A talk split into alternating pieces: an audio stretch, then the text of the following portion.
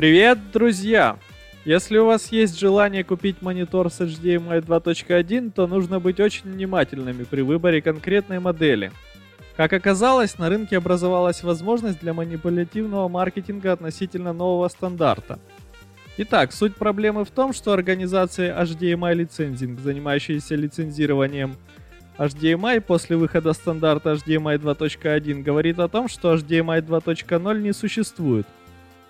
Теперь это не отдельный стандарт, а часть стандарта HDMI 2.1. И нюанс в том, что все новые возможности и функции именно HDMI 2.1 являются необязательными.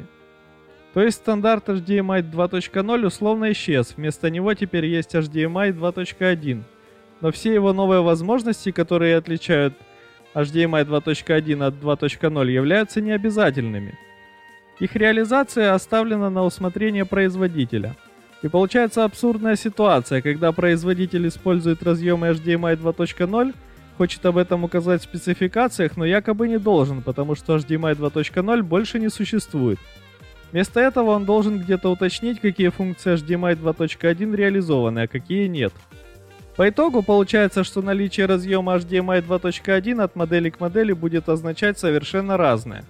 Где-то это будет полноценный HDMI 2.1, где-то будут реализованы лишь некоторые его функции, а где-то это будет обычный HDMI 2.0. История началась с анонса монитора Xiaomi с экраном диагональю 24,5 дюйма, кадровой частотой 240 Гц, разрешением Full HD и двумя портами HDMI 2.1. Но в спецификациях на сайте Xiaomi есть сноска, где указано, что устройство поддерживает протокол TMDS, но не поддерживает новый FRL, который как раз появился в HDMI 2.1.